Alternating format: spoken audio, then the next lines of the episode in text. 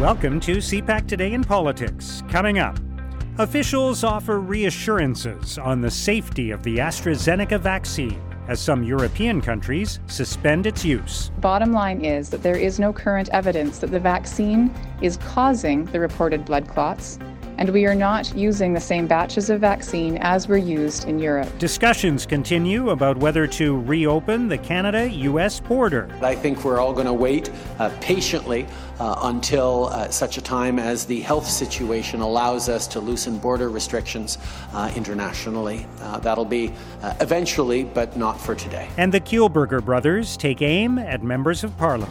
Politicians are not impartial. Without recognizing our right to present our own evidence, this committee is trying We Charity in the court of public opinion and forcing testimony. One member of parliament, Mister Polyev, even threatened us with imprisonment before a summons was issued. It's Tuesday, March sixteenth. I'm Mark Sutcliffe. Let's get right to the top political stories this morning. I'm joined by Susan Delacourt, columnist for the Toronto Star. Susan, thank you for being with us today. Good morning, Mark. Let's talk about the AstraZeneca vaccine. The Prime Minister is saying it's safe. Of course, uh, there were a couple of European countries that uh, have temporarily suspended its use because of concerns about the safety, although uh, many scientists are saying we shouldn't look at it that way. There's no evidence uh, to suggest there's a link between the vaccine and blood clots. Uh, so where do you think that leaves us as Canada moves into a phase where we're going to be vaccinating a lot of people over the next few weeks? The, the AstraZeneca story is a really interesting one because if you pick up your papers, or virtually this morning digitally, you can see good news and bad news on AstraZeneca. As you say, on the one hand, there is emerging or, or conflicting evidence about um, whether it's useful or whether it's harmful.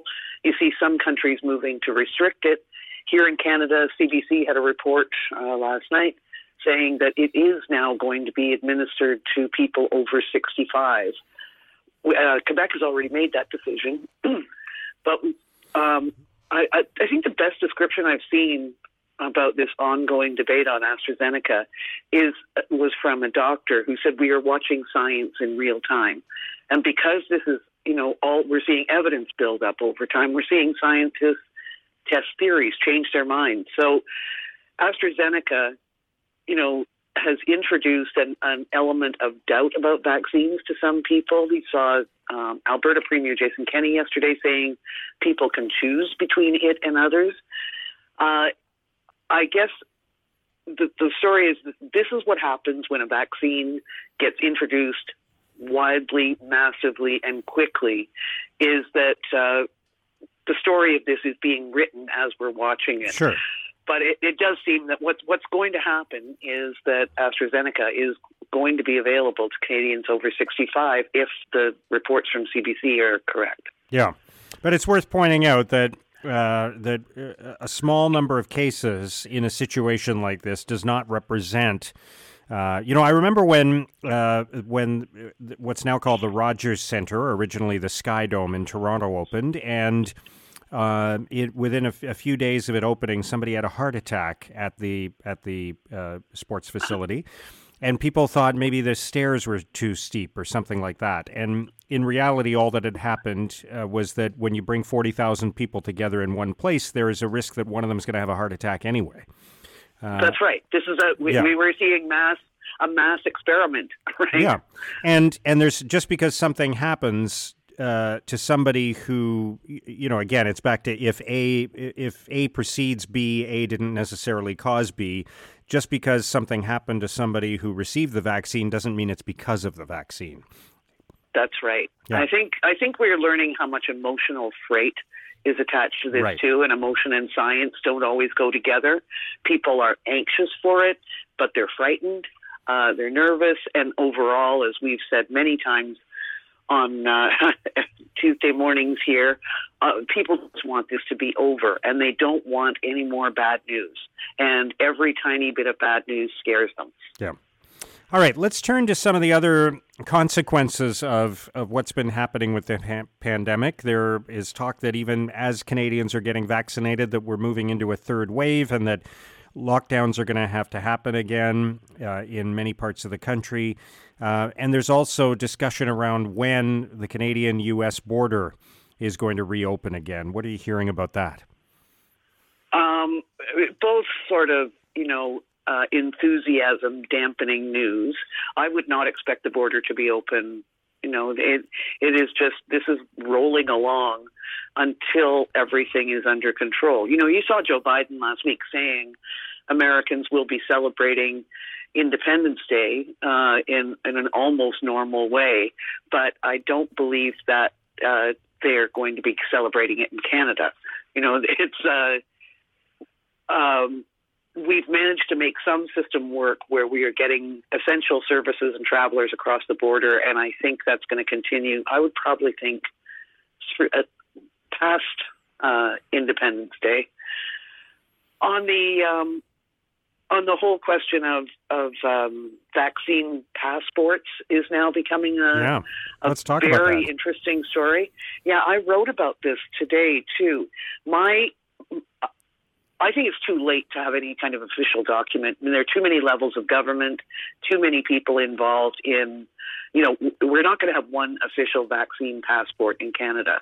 Um, we we may have to have something for traveling abroad, but my contention is is that the private sector is going to lead the government on this one. I think you're going to see employers and businesses insisting on some kind of proof of vaccination to either maybe not to hire and fire people, but to determine the conditions of their working. You know, if you're in a restaurant and you have one vaccinated employee and one un- unvaccinated employee, are you going to put the unvaccinated one in circulation with the general public, or maybe have them do a job that doesn't involve that?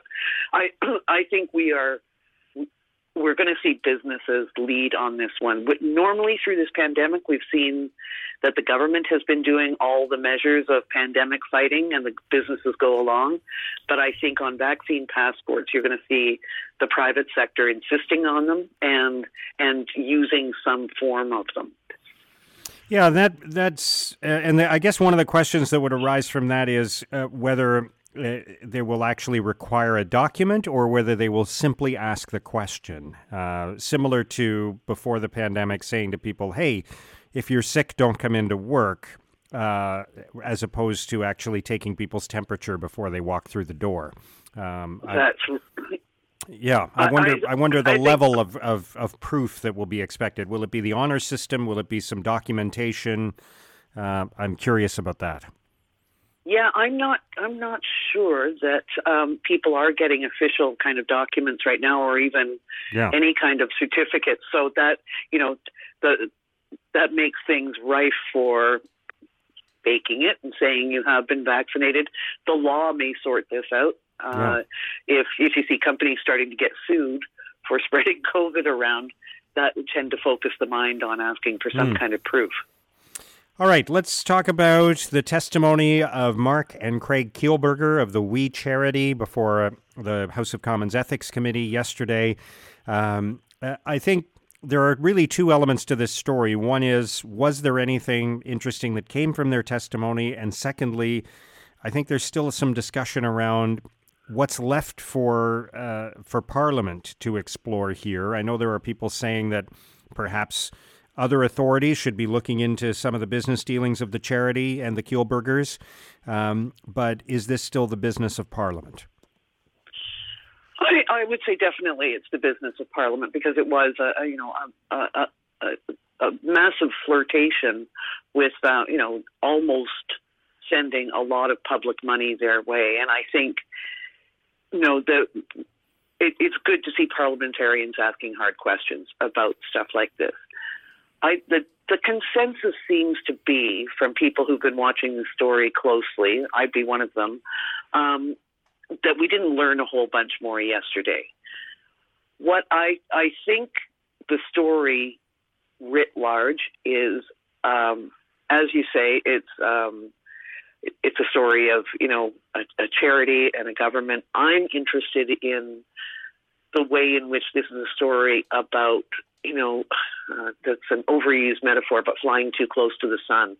It just seemed, it's when politics meets celebrity, and how fleeting that is. It, what was very obvious through the testimony and through some other things the, the Kielburgers are saying is how much they've gone off politics. They used to be very fond of courting politicians and um, how much they uh, their own celebrity kind of did them in. And that's a story very similar to Trudeau, who was a celebrity in himself. And I think that, you know, it almost stands out as a separate adventure from this pandemic is is this strange story of when celebrity goes bad or when celebrity turns on you. And I think that the, the the lesson from all of this is that celebrity and politics is always a dangerous combination. It's intriguing, too. I don't know that I've seen any prime minister to whom controversy and scandal seem to last so long. You know, other prime ministers had bad things happen, but they tended to, you know, go away after a while. Uh, this prime minister, the S N C-Lavalin saga dragged out and out and out. And this We Charity story is not going away either. It dented his popularity in the middle of the pandemic.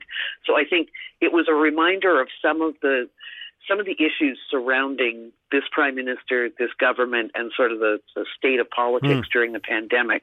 But I don't know that that we're going to learn any more, and I don't know that any more damage can be done. I think if you've decided this was a bad story for the prime minister, your mind's not going to be changed. And if you thought it was nothing, that wasn't going to be changed either.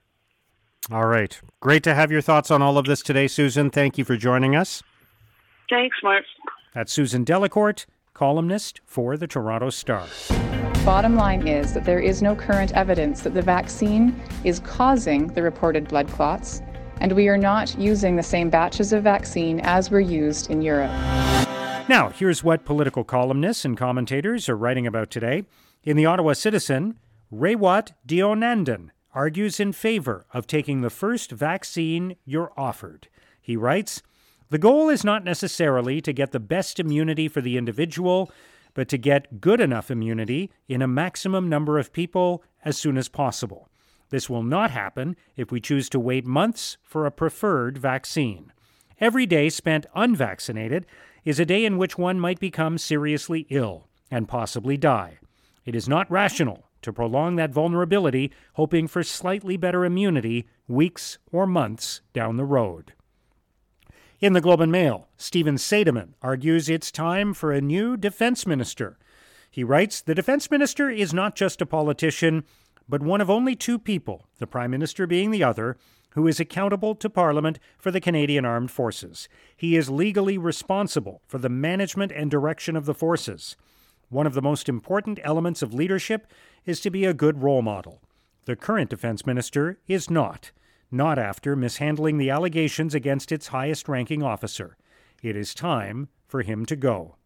At iPolitics, Errol Mendez argues, "We say never again, then it happens again in China, and we do almost nothing." Mendez writes, "Canadian society can't bend its foundational commitments to the rule of law, to the laws practiced by China and other dictatorships. We can't ignore our oft-stated commitments to the promotion and protection of universal human rights embodied in the promise of never again. We can't just stand by while yet again crimes against humanity are committed. Canada must develop a longer-term strategy and policy for China. We can't stand by in this assault on democracy around the world." Now, here's what's coming up on Canada's political agenda. The House of Commons isn't sitting this week, but some committees are still holding hearings. And as C PAC's Martin Stringer reports, one of them is a special Commons Committee on Canada-U S Economic Relations. Mark, this afternoon, the Special Committee on Canada-U S Economic Relations will hold its fourth hearing. This is the committee which was set up following a Conservative Party motion, which eventually gained all-party support. The chief focus is to look into issues of critical concern, such as the Biden administration's proposed Buy American trade policy, which could hurt Canada. There's also a focus on the administration's plans to shut down the Line five pipeline. pipeline, which transports Canadian oil to Michigan and American markets. The committee has heard a number of witnesses on that issue. Today, it will hear from a senior executive of the Enbridge company, which runs the pipeline, as well as from the Canadian Chamber of Commerce and the Canadian American Business Council. That hearing starts at four p.m. Eastern Time. Thanks, Martin. Also today, the Prime Minister will meet virtually with volunteers from the volunteer-driven organization Conquer COVID nineteen. He will also meet virtually with frontline workers from a retirement living community in Saint John, New Brunswick. Natural Resources Minister Seamus O'Regan will attend the virtual Berlin Energy Transition Dialogue, where he will take part in a public panel about global energy transformation. Economic Development Minister Melanie Joly will make a virtual announcement in support of a local manufacturer in the Niagara area. She will also make a FedNOR announcement focused on trade and business expansion in the Sault Ste. Marie area. And Special Representative for the Prairies, Jim Carr, will virtually visit the Women's Enterprise Centre of Manitoba to announce support for women-led businesses. And that's C PAC Today in Politics for Tuesday, March the sixteenth. Tune into Primetime Politics tonight on C PAC for coverage of all the day's events. Our podcast returns tomorrow morning. Have a great day.